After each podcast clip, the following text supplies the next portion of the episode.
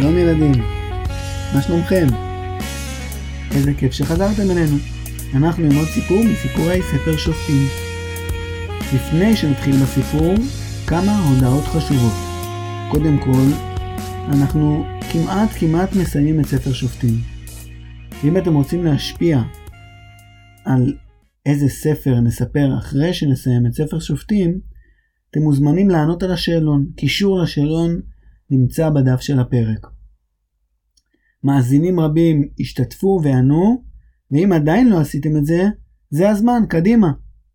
בנוסף, אנחנו מזכירים לכם שאפשר להיות שותפים בפודקאסט שלנו, ולעזור לנו להמשיך להוציא סיפורים.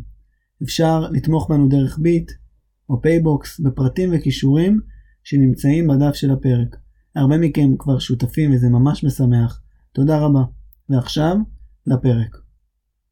בפעם הקודמת, אתם בטח זוכרים, סיפרנו על המלחמה של בני ישראל עם שבט בנימין. מלחמה שפרצה בעקבות המעשה הנורא שקרה בגבעה. האיש הלוי שסיפרנו עליו בא להתארח שם עם אשתו, אבל אף אחד מאנשי גבעה לא, לא הכניס אותם הביתה.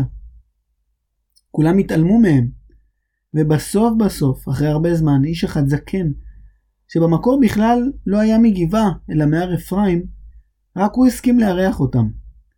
ואחרי שהוא הכניס אותם אליו הביתה, אנשי בליעל, אנשים רעים מגבעה, דפקו בכוח על הדלת של הבית ודרשו שהמארח יוציא את האורח שלו מיד. האיש הזקן לא הסכים, הוא רוצה לשמור על האורח שלו, אבל בסוף הוא הוציא את האישה, את הפילגש של האיש הלוי. אנשי הבליעל התעללו בפילגש כל הלילה, ולקראת הבוקר התפזרו לבתים. האישה, בכוחות האחרונים שלה, הלכה עד לדלת של הבית של האיש הזקן, הספיקה לדפוק קצת דפיקות חלושות, נפלה ומתה שם בכניסה לבית. בבוקר האיש הלוי נדהם למצוא את אשתו מתה. הוא שלח לכל עם ישראל ושאל איך יכול להיות שקרה כזה דבר? איך עם ישראל הידרדר למצב כזה? עם ישראל כולו, כל השבטים, כל האנשים, חוץ משבט בנימין, התאספו ביחד והחליטו שחייבים להעניש את אנשי הבליעל. הם דרשו ששבט בנימין יסגיר להם את, את האנשים הרעים שהתעללו באישה. אבל שבט בנימין לא הסכים. ואז עם ישראל החליט, יוצאים למלחמה. לפני המלחמה הם שאלו בהשם, שאלו באורים ובתומים, והשם אמר להם ששבט יהודה הוא זה שצריך להיות החלוץ. 400 אלף לוחמים, צבא ענק, אדיר, של כל שבטי ישראל, חוץ משבט בנימין כמובן, יצא למלחמה נגד 27 אלף לוחמים משבט בנימין. עם ישראל היה עם צבא הרבה יותר גדול משבט בנימין. הם חשבו שהם ינצחו בקלות, אבל שבט בנימין לא ויתרו. הם נלחמו בגבורה ובעוצמה רבה. ובמיוחד יחידה מיוחדת של 700 לוחמים איתרי יד ימין, שמאליים. 700 לוחמים שהיו קלעי, קלעי אבנים, קלעים מדויקים מאוד, קולעים אל חוט השערה ולא מחטיאים שום כליאה. כשהתחיל הקרב, הקלעים של שבט בנימין חיכו בסבלנות ובשקט בעמדות שלהם. חיכו שהצבא של עם ישראל יתקדם עוד ועוד ועוד, וכשהם היו במרחק יחסית קטן, ברגע אחד התקבלה פקודת אש. 700 אבנים טסו בעוצמה ובמהירות ופגעו בלוחמים הישראלים. כמה שניות אחר כך עוד מכה ועוד מכה. הלוחמים של עם ישראל התחילו לברוח, ועם ישראל ניגף לפני שבט בנימין. יום למחרת, עם ישראל יצא שוב לקרב נגד בנימין, ושוב נתקל בהתנגדות חזקה מאוד, ושוב ברח. אחרי היום השני, עם ישראל איבד כבר, בשני ימי קרב, כ-40 אלף לוחמים. זה המון המון אנשים. הם הבינו שהם חייבים לעשות משהו. האווירה במחנה ישראל הייתה קשה מאוד. אנשים בכו, התפללו, הקריבו קורבנות, הם לא הבינו מה קורה. קראו אל השם ושאלו אותו, למה אתה עושה לנו את זה? אנחנו רוצים לעשות תיקון, לנקות את עם ישראל. המנהיגים של עם ישראל העמידו את הכהן הגדול, את פנחס, בן אלעזר, בן אהרון, הכהן הגדול, לפני ארון הברית, ארון השם. הוא עמד שם עם בגדי הכהונה המיוחדים שלו, עם הציץ, עם המעיל, עם הפעמונים והרימונים, ועם החושן, והאורים והתומים. המנהיגים של עם ישראל שאלו אותו, שאלו את הקדוש ברוך הוא, כשהוא היה שם, האוסיף עוד להילחם עם בנימין עם מחדל? כלומר, הקדוש ברוך הוא, תגיד לנו, מה אתה רוצה שנעשה? שנמשיך להילחם? או אולי אתה לא רוצה את המלחמה הזאת? אולי לא סתם הפסדנו? והקרב הזה לא רצוי בעיניך? כולם חיכו במתח ובשקט, ואז, לאט לאט, אחת אחרי השנייה, האותיות שעל אבני החושן, האותיות של שמות בני ישראל, התחילו להאיר ולזהור. בהתחלה האות עין, ואחריה למד, ואז ו', ועד הפסקה קצרה. ושוב כ' וי', ושוב הפסקה. ואז מ', ח' ור', הפסקה, א', ת', נ', נ', ו', הפסקה, ב', י', ד', כ', הפסקה. הפסקה התמשכה, ואז פנחס הבין שהוא קיבל את התשובה. פתח את הפה שלו ואמר, עלו, כי מחר אתננו וידיך. השם אמר להם, תמשיכו להילחם. ולא רק שאני אומר לכם שהמלחמה הזאת כן רצויה בעיניי, לא רק שאני מצווה אתכם להמשיך ולהילחם, אני גם יכול להגיד לכם שמחר, בעזרתי, אתם תצליחו. אתם תגברו על שבט בנימין ותנצחו תנצחו אותם. המנהיגים נשמו לרווחה ושמחו מאוד, אבל הם גם היו במתח גדול. אחרי שני הפסדים, הם ישבו להכין את הקרב לפעם השלישית בצורה רצינית. וחוץ מהעידוד שהם קיבלו מההורים והתומים, מפנחס הכהן הגדול, ובעצם מהקדוש ברוך הוא, הם כבר הבינו משהו חשוב מאוד. נכון, יש להם הרבה יותר חיילים מלשבט בנימין, אבל שבט בנימין נלחם בגבורה. לשבט בנימין יש לוחמים מדויקים וחזקים, לשבט בנימין יש פיקוד שמתאמץ מאוד לנצח את הקרב, ואם הם רוצים לנצח את השבט הזה הם חייבים להכין את הקרב כמו שצריך. אי אפשר שוב פשוט ללכת ולנסות כמה שיותר חזק לנצח אותם בזכות זה שיש צבא גדול יותר ויותר לוחמים. אחד המפקדים הבכירים של, ה... של הצבא המאוחד של כל שבטי ישראל, חוץ משבט בנימין כמובן, ביקש להציע רעיון. שאר המפקדים הקשיבו, שקלו את הדברים ברצינות, שאלו שאלות והוסיפו כל מיני דברים. תקשיבו, אמר המפקד הזה, מישהו מכם היה בקרב, או שמע אולי על הקרב של בני ישראל נגד העי? הקרב שיהושע הוביל אותנו. זה היה הקרב השני אחרי שנכנסנו לארץ, המלחמה השנייה. הראשונה הייתה נגד יריחו, והשני נגד העי. עם ישראל היו בטוחים אז שהם ינצחו בקלות. הם אפילו לא שלחו את כל הצבא, רק חלק קטן. הם הסתערו והפסידו. וההפסד הזה היה גם בגלל חטא שהם חטאו במלחמה הראשונה. שהם לקחו מאחר, אם אתם רוצים, אתם יכולים להאזין לסיפור הזה בסיפורי יהושע יחסית בהתחלה. אבל הם הפסידו מעוד סיבה. הם הפסידו כי הם לא התכוננו למלחמה כמו שצריך. והם התארגנו מחדש, ושקלו את הצעדים שלהם, והכינו תוכנית רצינית ויסודית, ובקרב השני הם שמו מערב. הם משכו את הלוחמים של העי החוצה מהעיר לרדוף אחרי כוח אחד שהם שלחו לעי, וכשהלוחמים של האי יצאו למרדף הזה והתנתקו מהעיר שלהם, התרחקו ממנה ורדפו והיו בטוחים שהם מנצחים את הצבא הישראלי, אז ברגע הזה הם סימנו לעורב, לכוח שהם הניחו מאחורי העיר לפני שהם התחילו את הקרב. כוח שהגיע לשם בחשאי, בשקט, בלילה, מסע רגלי שקט. וברגע הזה שהצבא של האי כבר מנותק מהעיר, העורב יצא מהמחבוא ושרף את האי בלי שכמעט היו לוחמים שהיו יכולים להפריע להם ולהתנגד. כשהלוחמים במרדף, הלוחמים של, של האי, ראו את העיר שלהם מעלה עשן, הם הבינו שהם הפסידו את המלחמה ואין להם לאן לחזור. ואז הקרב הפך פתאום לקרב הרבה יותר קל, ובני ישראל ניצחו את האי בזכות התחבולה הזאת. המפקד סיים את הסיפור, הסתכל על כל המפקדים שישבו שם, ואמר להם, קדימה, בואו נעשה משהו דומה. בואו נשים לשבט בנימין מערב. האמת היא, נראה לי שכדאי לא מערב, אלא מערבים. כמה מערבים?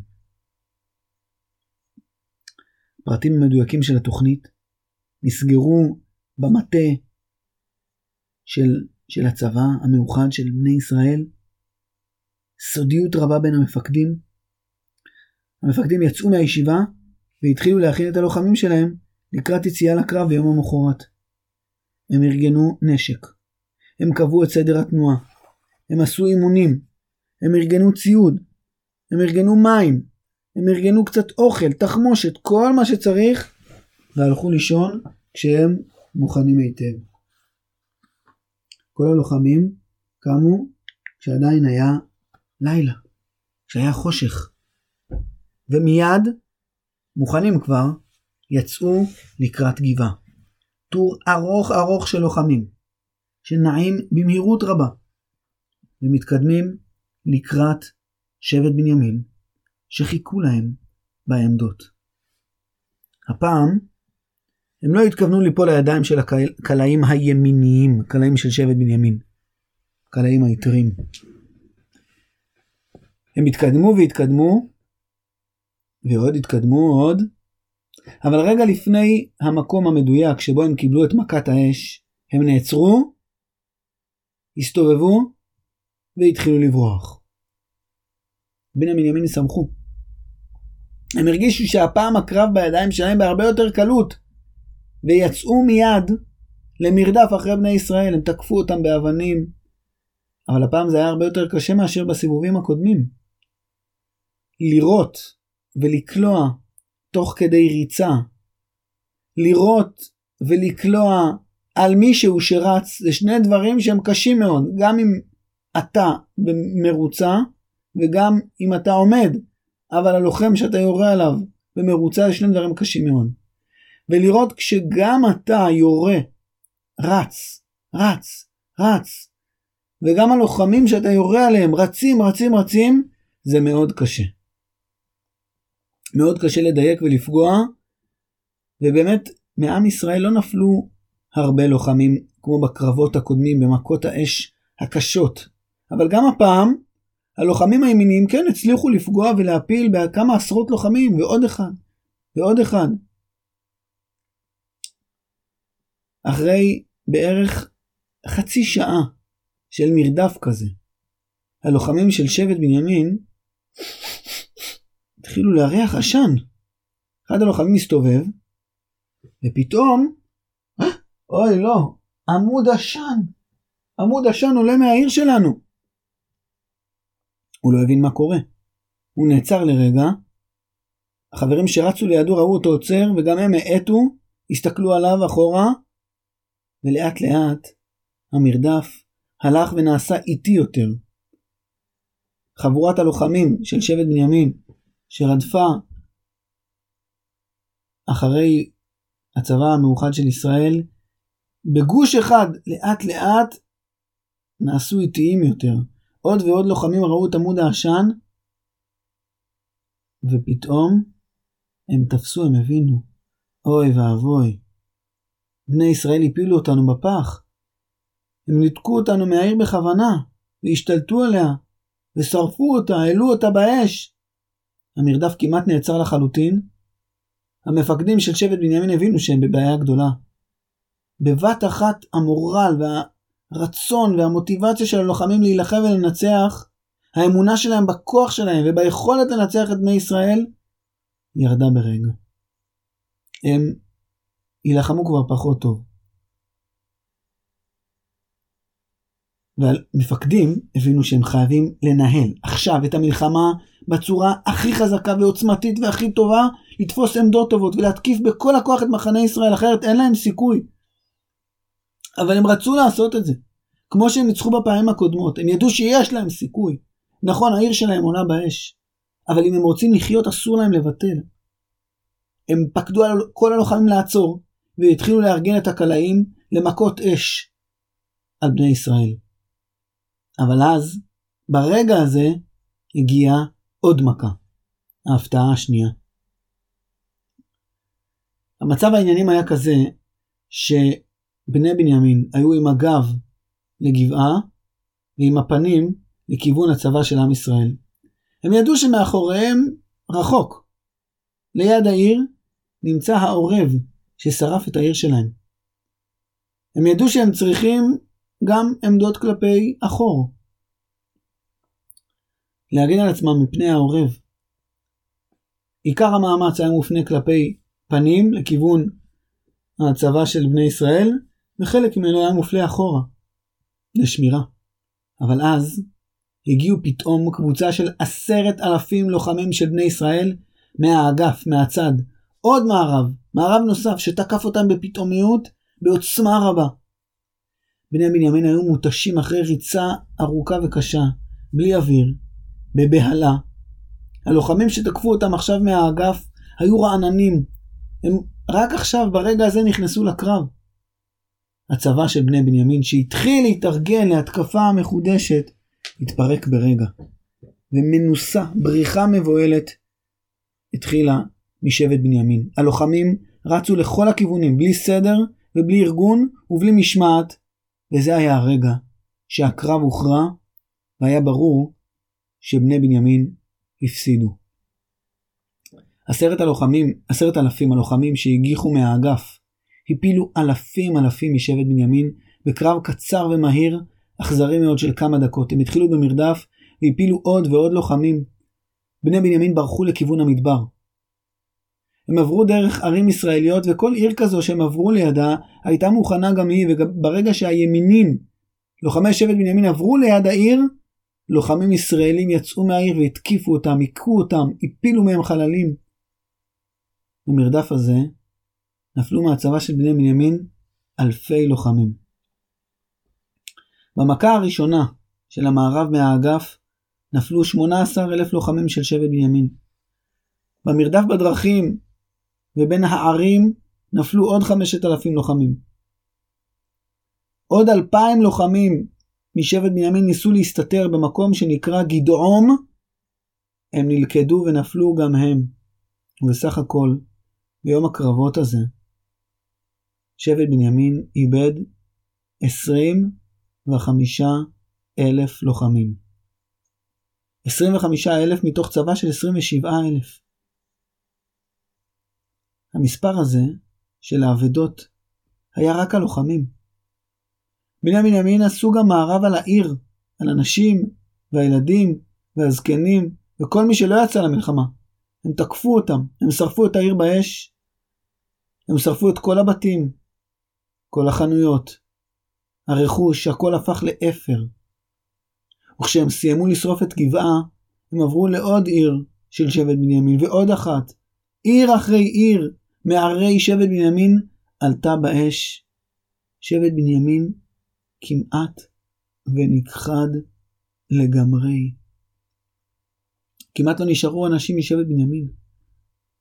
קבוצה אחת של 600 לוחמים שהתאספה יחד והתחבאה במדבר, באזור תלול מאוד, סלעי, עם נקיקים וערוצים, אזור שנקרא סלע רימון.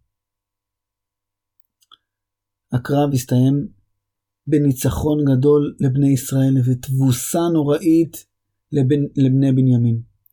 התוכנית של המערבים הצליחה מאוד. שבט בנימין הובס, נהרג, כמעט ונכחן. בקרב הצבא של בני ישראל היה סיפוק על ההצלחה, אבל היה גם שקט. לא היו שם צהלות ניצחון. הייתה תחושה כבדה. הערב ירד, ואחד המנהיגים נעמד על אבן גבוהה וצעק בקול, אני רוצה שברגע הזה נשבע כולנו. צריך להוציא את שבט בנימין מעם ישראל. אף אחד מאיתנו לא מתחתן עם השבט הזה, אף אחד לא, מאיתנו לא נותן לבנות שלו להתחתן עם בני שבט בנימין. בואו נשבע בשם השם. זה הרגע. אתם מצטרפים אליי? מכל פינות המחנה נשמעו קריאות הסכמה. אחרי כמה שניות של שקט, קריאות ההסכמה האלה והשבועות התחלפו בקולות חרישיים של בכי. מה קרה לנו? מה קרה לעם ישראל? שבט שלם נותק ונכחד מעם ישראל. אנחנו הרגנו אותם. אנחנו, עם ישראל, כרתנו אותם, את השבט הזה, שבט בנימין שהוא משלנו, כרתנו אותם מאיתנו. איך ממשיכים מכאן? מה עושים? קולות הבכי הלכו והתחזקו. ולאט לאט אנשים הבינו שהם בבעיה. מה יקרה? מה, מהיום יהיו 11 שבטים בעם ישראל? לא יהיו יותר 12 השבטים? מה יהיה עם שבט בנימין? לא יהיה אותם יותר בעם ישראל? אנחנו נשבענו. שבועה חמורה בשם השם שלא נתחתן איתם יותר לעולם, מה עושים? מה אתם אומרים ילדים? האם תימצא הדרך לשקם את שבט בנימין? האם תימצא הדרך להחזיר אותם להיות חלק מעם ישראל, או שהם יאבדו לנצח? אנחנו נספר על זה, בעזרת השם, בפעם הבאה של סיפורי תנ"ך לילדים. להתראות, תודה רבה שהאזנתם לנו.